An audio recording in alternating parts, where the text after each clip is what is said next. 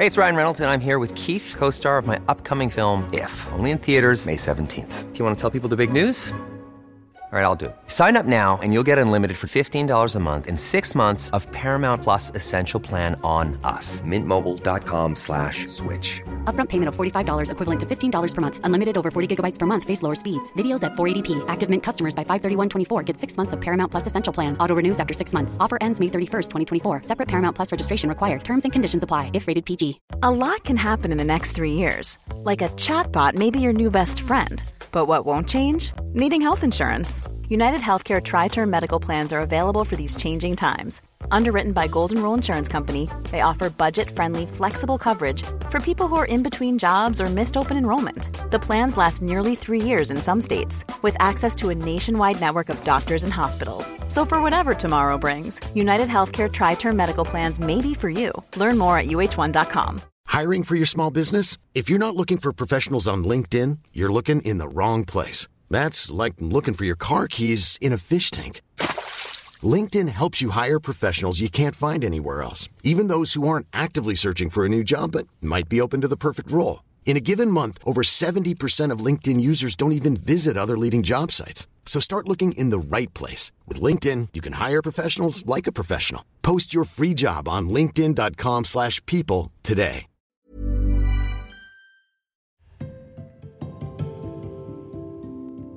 Det er jo forstemmende at kigge ud over det, der skulle have været en, en ubrudt iskappe, som nu er blevet til smeltet vand. Men heldigvis bliver jeg jo der mindet om, at rejsen jo ikke handler om endemålet. Det handler om hele den tur, der har været op til at nå det punkt.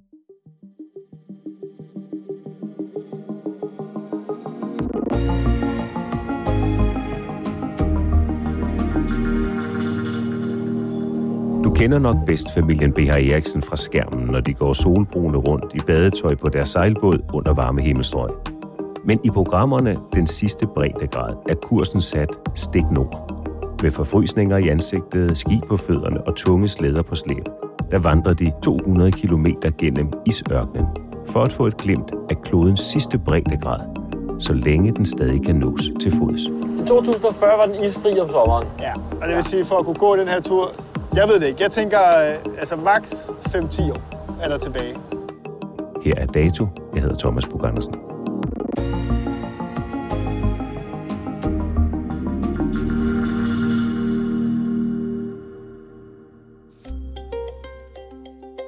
Hvad er det, der driver dig ud i eventyr? Ja, det er et godt spørgsmål. Jeg har også i virkeligheden brugt noget tid på at stille mig selv spørgsmålet, hvorfor bliver jeg ved med at gøre det? Der bliver ved med at være for mig ubetrådte pletter på landkortet, som jeg er nysgerrig på. Der er masser, jeg er nysgerrig på derude, både at opleve, men jeg er i så høj grad nysgerrig på mit eget sind, det der sker, når jeg tager på eventyr, når jeg bryder med hverdagen. Altså det er det, jeg synes, der er sådan, lige i de her år sådan for alvor er spændende ved at tage på eventyr. Jeg sidder her med Emil Midé Eriksen. Ligesom sin far og farfar er han en moderne eventyr, der lever af at fortælle om sine rejser i tv-programmer, bøger og foredrag. Og de seneste år har han også markeret sig som en stemme i klimadebatten. Velkommen til Folkets Klimamarsch 2021. Det var også netop hans idé at drage på polarekspedition for at dokumentere, hvor hurtigt isen smelter i Arktis. Man siger, jeg er ude af en familie af stolte traditioner omkring lige netop det her. Ikke? Altså, min farfar hed Troels Kløvedal, og min far Mikkel Beha. Og, altså, der er jo mange før mig, der har gjort meget af det samme. Altså, så det er jo også et eller andet forsøg på at prøve at gøre det på min egen måde. Føler du, at der ligger sådan lidt en forventning om, at du fortsætter dit fædrene linjes eventyr? Jeg har aldrig følt presset fra min forældre eller mine bedsteforældre, at jeg skulle tage over. Altså, jeg kunne mærke en stolthed i min farfar, da vi kom hjem fra vores jordomsejling og havde, var lykkedes med det og haft en god tur. Ligesom, kan man sige, to over, hvor han slap, han nåede at sejle jorden rundt tre gange. Men det var ikke et forventningspres. Men din hverdag er vel egentlig at være på eventyr?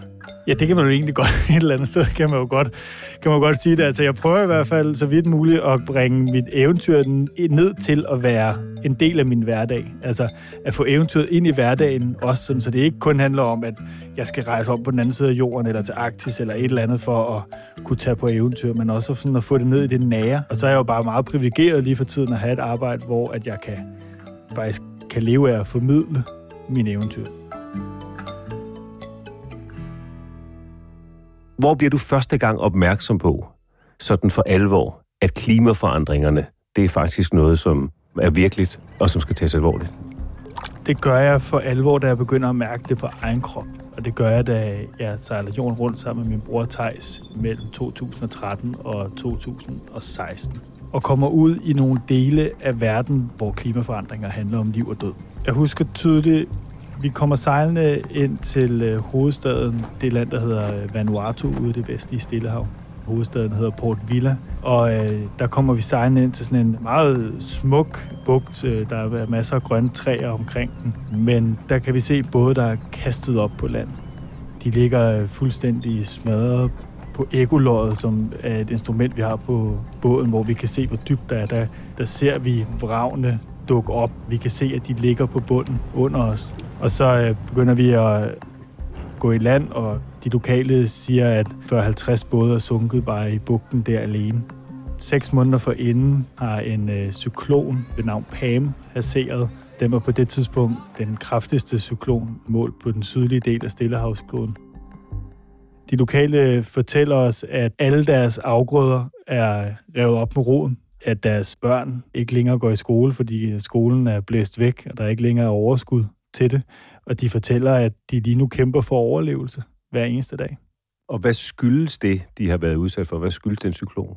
Cykloner, som jo bare er et andet ord for orkan, er jo ikke en unormal ting i stillehed. De er blevet ramt af cykloner mange gange på Vanuatu. Det, der bare er forskellen nu, det er, at cyklonerne, orkanerne i verden, de bliver kraftigere og kraftigere. Og øh, de sæsoner, vi normalt har været vant til, at der kommer orkaner, de udvider sig. Vi kan ikke længere regne med, hvornår de her orkaner rammer, og hvilke baner de vil tage. Vi oplevede det selv, da vi skulle sejle ud af det vestlige Stillehav. Jeg kan se på vejrudsigterne, at et lille kraftigt lavtryk er begyndt at opstå. Det kommer egentlig bag på mig, da jeg ser det, fordi det burde ikke kunne opstå på det tidspunkt af året i det område, hvor vi er i. Så går vi øh, først ind i en nat, hvor vi har mellem sådan noget 15-17 sekundmeter, og det er træls, men det kan vi ligesom håndtere. Det begynder at lyne helt vildt, og så næste dag, så tager vinden til, og så blæser det altså øh, omkring stormstyrke i øh, et par døgn. Er det også Neptun, som der styrer øh, vejret på havet? Ja, ikke fordi hvis så er det Søvs, han kan også noget med lyn. Ja, for det skulle nok ham så. Vi er på vej fra øh, Vanuatu til Papua Ny Guinea. Og lige nu i de sydligste øer af, af Salomon. Og det lyner og bare helt vildt. Det er overalt.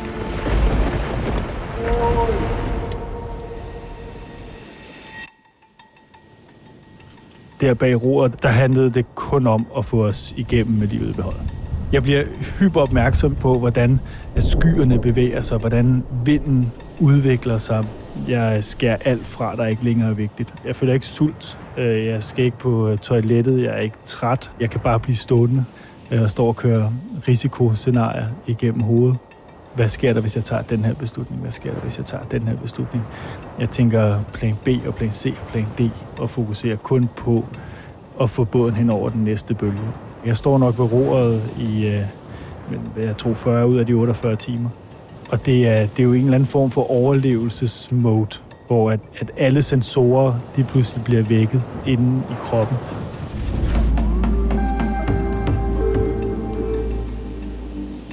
Og hvilket indtryk gør det på dig? At stå der midt i naturens rasen er jo både voldsomt og et eller andet sted jo også en lille smule fascinerende. Et eller andet sted meget rart at opleve noget, som er stærkere end en selv at der er en kraft derude, vi ikke kan vinde over. Men også skræmmende, fordi det her var i citationstegn kun 20-22 sekundmeter ved vindstød af orkanstyrke. Og så stå og tænke på, at dem, vi havde besøgt på Vanuatu en måned forinden, de havde oplevet noget, som var 3, 4, 5 gange voldsommere end det der.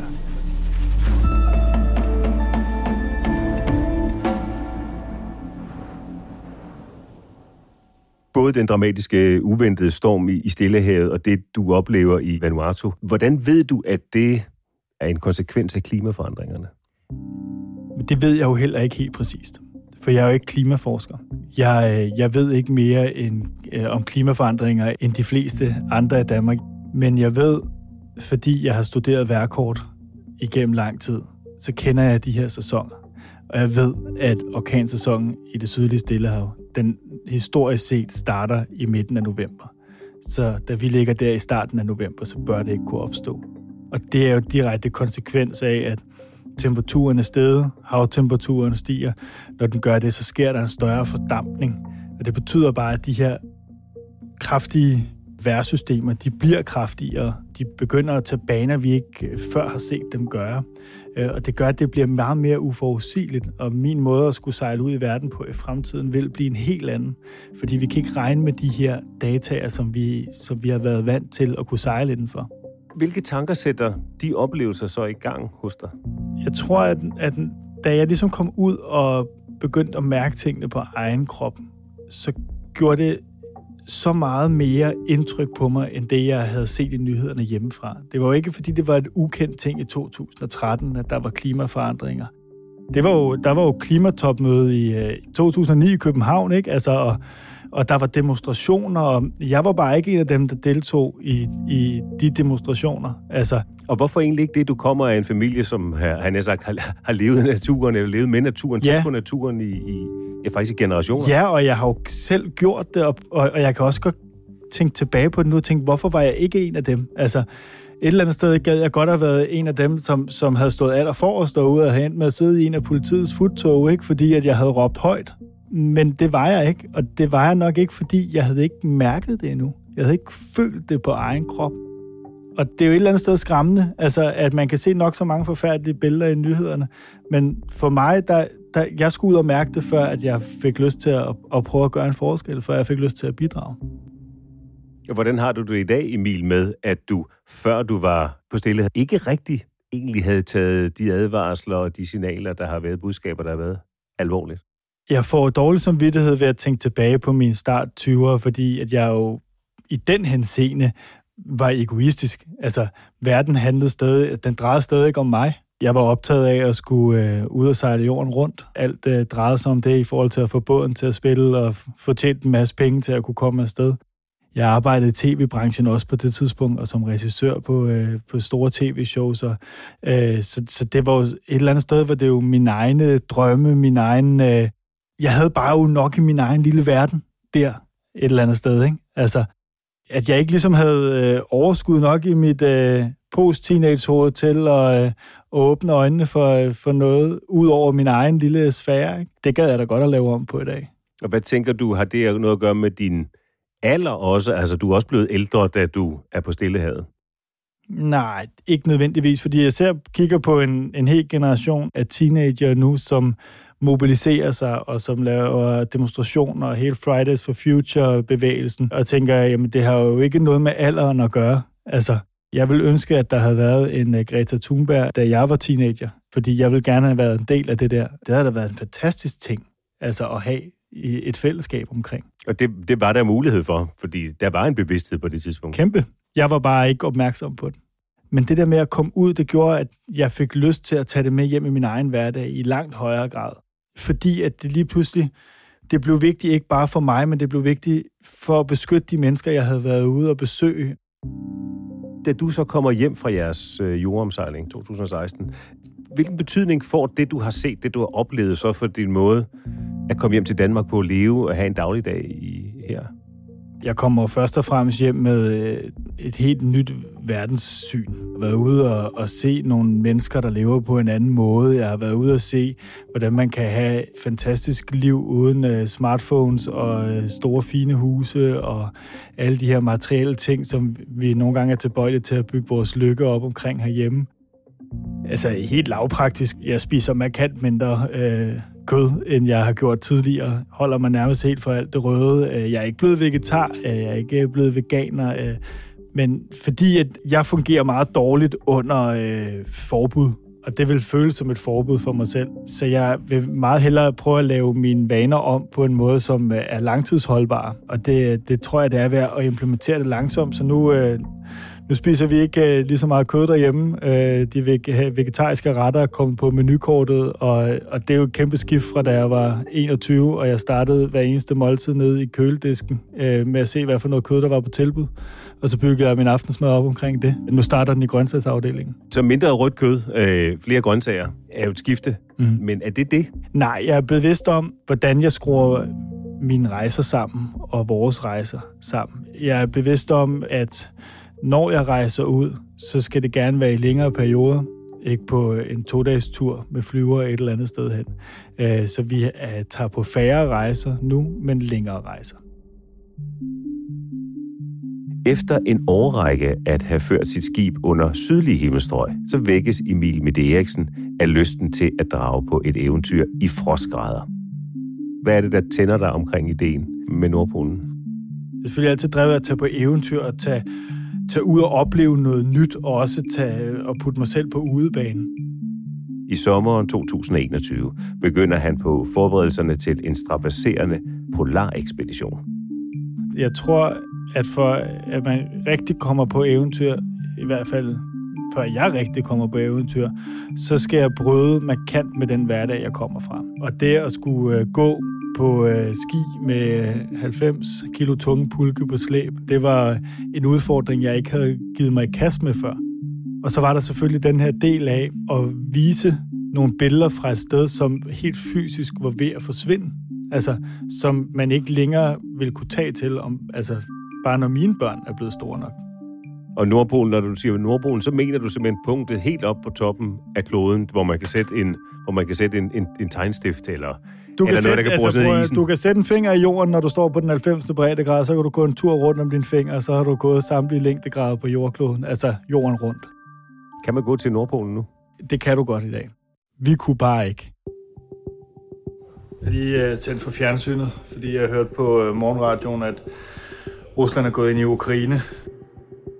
For at komme til Nordpolen, der skal man via en russisk base, der bliver lagt ud op på isen hver år. Da Rusland invaderede Ukraine 24. februar, og vi skulle afsted 1. april, så øh, vidste vi jo udmærket godt, at øh, vi ikke skulle overføre et anseligt beløb til en russisk bankkonti for, at vi kunne indløse en drøm. Det bliver så ikke Nordpolen, så det bliver Svalbard. Hvor, hvorfor Svalbard, som jo er de, de nordligste norske øer? Da Nordpolen går i vasken, så begynder vi at kigge lidt på et kort og tænke, hvor tæt kan vi komme på Nordpolen og stadig være landfast? Og, og de, det, det tætteste, du kan komme, det er op i noget af det nordligste Grønland. Men rejsen til Grønland vil også blive øh, meget tungere på CO2-regnskabet, der er meget længere til det nordlige Grønland, end der er til Svalbard. Er det en faktor? Ja, det synes jeg, det var øh, fordi at, at vi her, der kunne vi, der kunne vi nøjes med at flyve øh, til Longyearbyen, og derfor kunne vi blive transporteret ud på nogle, øh, af nogle sneskuter, hvor at, hvis vi skulle have været til det nordlige Grønland, så havde vi også skulle være med en lille bitte propelflyver og videre derfra, og øh, det havde været en meget mere CO2-tung rejse. Men i så, de store regnskaber, altså hvis, hvis, hvis de virkelig skulle spille en faktor, så skulle I slet ikke være taget afsted? Nej, det er jo altid sådan en opvejning. Altså, det er klart, at den her rejse, den, den brænder noget CO2 af. Det kan vi ikke komme udenom på nogle punkter. Vi bliver jo nødt til, om ikke andet for vores egen samvittigheds skyld, at holde fast i, at, at det, som vi måske kan vise med de billeder, som vi tager med hjem og sender ud på fjernsynet, måske kan få nogen til at ændre på nogle vaner herhjemme, som i sidste ende har en større positiv betydning for klimaet, end det aftryk, vi sætter med selve rejsen. Hvorfor er Svalbard klimamæssigt mere interessant end Grønland? Svalbard er et øh, klima-hotspot forstået på den måde, at den gennemsnitlige temperatur er steget syv gange hurtigere end den gennemsnitlige middeltemperatur i resten af verden. Så det er et sted, som alle verdens klimaforskere har øjnene stift rettet mod, som et lidt skrækscenarie for, hvad der er ved at ske i resten af Arktis. Så kommer I til Svalbards nordspids. Prøv at beskrive for os, hvad det er, der sker der i dag kommer der. Vi kommer derop i øh, solskin. Det blæser en lille smule. Jeg vil tro, det er minus 12-14 grader. Lige nok til, at det så niver lidt i kinderne og rusker op i nogle af de øh, forfrysninger, vi har fået tidligere på rejsen. Der går vi øh, de sidste 12 km op til nordspidsen af Spitsbergen. Vi krydser den 80. breddegrad på vejen. Og, og så kommer vi op til toppen. Vi blev mødt af, af et øh, enormt smukt syn. Vi står på den her øh, pynt og kigger ud over det, som vi i virkeligheden havde troet skulle være is, men som var vand. Der er bjerge bag os. Der, er, der ligger hele Svalbard. Men øh, 180 grader øh, rundt langs horisonten mod nord, der er der bare ubrudt hav med små bitte isstykker i. 10 grader længere mod nord, der ligger Nordpolen. Og vi havde egentlig forestillet os, at hvis vi havde energi og oppakning til det, så havde vi kunne fortsætte ud over havisen og gå fra spidsen af Svalbard til Nordpolen. Hvor lang tid har I været undervejs på det her tidspunkt? Der har vi været undervejs i 19 døgn. Og hvordan har du det på det her tidspunkt? Det er sådan en... Det er sådan en mærkelig følelse at nå vejs inde på den her måde. Virkeligheden oplever jeg lidt en tomhed. Det er jo forstemmende at kigge ud over det, der skulle have været en, en ubrudt iskappe, som nu er blevet til smeltet vand. Jeg står og kigger ud over det her hav, og må nok også et eller andet sted inde i erkende, det er bare i citationstegn endnu en pynt. Men heldigvis bliver jeg jo der mindet om, at rejsen jo ikke handler om endemålet og slutdestinationen. Det handler om hele den tur, der har været op til at nå det punkt. Eventyret, det lå jo ryggen på os. Det var jo alt det, vi havde været igennem. Og ikke det at stå lige der. Og når du så har oplevet det, som du beskriver i situationerne i Stillehavet, den uventede storm, Vanuatu, og nu også Nordpolen, som man ikke længere kan gå til fra Svalbard, så tænker jeg, så må du øh, være desillusioneret og tænke, det går for Søren da den helt forkerte vej. Ja, det gør det jo. Det går øh, pommeren til et eller andet sted. Altså, men jeg har bare aldrig nogensinde fået noget ud af at begrave mig selv i håbløshed. Øh, jeg tror, der er håb, og det tror jeg, der er, når jeg kigger ud over alle de mennesker, der møder til en klimademonstration i øh, København og i de andre store byer rundt i landet. Jeg, jeg tror på det, når jeg hører vores videnskabsfolk fortælle om, hvordan at der også er videnskabelige ting, der kan være med til at lave nogle gennembrud her. Jeg vælger også at fokusere på det, og du kunne sagtens øh, gå hårdt til mig nu og sige, jamen der er jo også alle dem, der siger, at det er for sent. Men jeg tror bare ikke på, at vi nogensinde har løst nogle kriser ved at holde fast i, at det er alligevel håbløst, det hele. Vi bliver nødt til et eller andet sted at holde fast i det håb, der er her, og så klamre os til det, og tage udgangspunkt i det, fordi at så får man også fortsat lyst til at gøre en forskel. For hvis du mister det håb, jamen, så kan du slå ud med armene. Så er det jo ligegyldigt. Så kan vi jo lige så godt bare købe os øh, en flyver og flyve lige så tosset rundt i verden, vi vil. Ikke? Og du er jo om nogen, Emil, med det en erfaren eventyr. Hvordan kan man gøre kampen for klima i dagligdagen til et eventyr? Det kan man jo for eksempel ved ikke at holde fast i, at eventyret Død og Pigen altid foregår på Mallorca, men at øh, eventyret lige så vel kan foregå i et shelter ude på Amager, eller på Hervejen i Jylland. At øh, eventyret kan foregå med en rygsæk på ryggen, i stedet for med en flyver til Bali. Eventyr er en eller anden form for sindstilstand, og det kan altså lige så, øh, de, nogle af de vildeste eventyr, jeg har haft, jamen det har været i en sovepose øh, med nogle gode kammerater over i Nordvestjylland. Altså, det har ikke nødvendigvis været ude på den anden side af jorden. Nogle vil måske sidde og tænke, at det er nemt nok for dig at sige, fordi du har været jorden rundt og øh, været på, på Svalbard. Jeg er en af dem, som gerne vil stå på mål for øh, at sige, at jeg ikke synes, at man skal stoppe med at rejse ud i verden. Også selvom det betyder, at man skal tage en flyvetur. Jeg synes sådan set, at man skal blive ved med at gøre det. Med at flyve? Ja, det synes jeg, man skal. Øh, hvis det er den måde, du kommer ud og får de oplevelser, der gør, at du får lyst til at ændre på nogle vaner derhjemme. Fordi så tror jeg, at det betaler sig for kloden. Men også fordi der er mange ting i det med at rejse. Det handler ikke kun om, at vi skal komme ud og opleve noget, der gør, at vi kommer hjem og lader være med at spise oksekød. Det handler også om, at vi kommer ud og oplever nogle mennesker, som lever på en anden måde, end vi selv gør, og som har nogle andre syn på verden, som jeg tror kan gøre os til bedre verdensborgere. Men hvis prisen for at rejse ud og ja. opleve det er, at vandet stiger øh, om et par år hos dem? Ja, men Jeg er bare ikke i tvivl om, at mine oplevelser ude i Stillehavet har haft et positiv indvirkning på mit eget CO2-aftryk. Og nu var min rejse derud uh, rimelig CO2-neutral, fordi jeg sejlede hele vejen for vindens kraft. Ikke? Så det var jo på den måde en CO2-neutral rejse.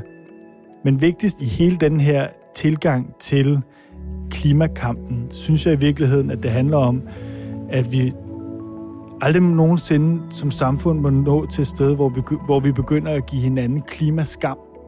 Fordi hvis vi gør det, så tror jeg, at der er rigtig mange, der begynder at blive Rasmus modsat. Hvis man begynder at gå med løftet pegefinger over for hinanden og siger, at det er også for dårligt, eller det må du ikke, eller hvad har du i virkeligheden selv gjort? Ikke? Altså, der tror jeg meget mere, det handler om, det er i hvert fald min tilgang til det, at det handler om at inspirere hinanden til, hvad det er, der er værd at passe på. Og det er jo virkelig også den måde, at jeg vælger selv at gå til min formidling omkring klimaforandringer på i dag at jeg ligesom siger, på, at jeg er ikke klimaforsker. Det er der nogen, der er meget dygtigere til. Det kan Sebastian Mernil, han kan fortælle os om, hvad der sker derude, og hvad der sker, hvis vi ikke stopper med at flyve, eller hvis vi ikke stopper med at spise rødt kød. Men det, jeg kan gøre, det er, at jeg kan tage ud, og så kan jeg vise, hvad det er, der er værd at passe på. Og det er virkelig gennem den inspiration, jeg allerhelst vil prøve at rykke noget ved folk. Altså, what you love, you will protect når, når noget er så smukt, at man simpelthen ikke kan undvære det, så får man lyst til at gøre en forskel. Det er i hvert fald det, der ramte mig. Emil Mette Eriksen, tak fordi du kom. Velbekomme, det var en fornøjelse. Den sidste breddegrad kan ses på TV2 Play. Til rettelæggelse af dato, Elisabeth Rød Yskes, lyddesign, Søren Valur, redaktør Astrid Louise Jensen. Jeg hedder Thomas Bug Andersen. På genhør.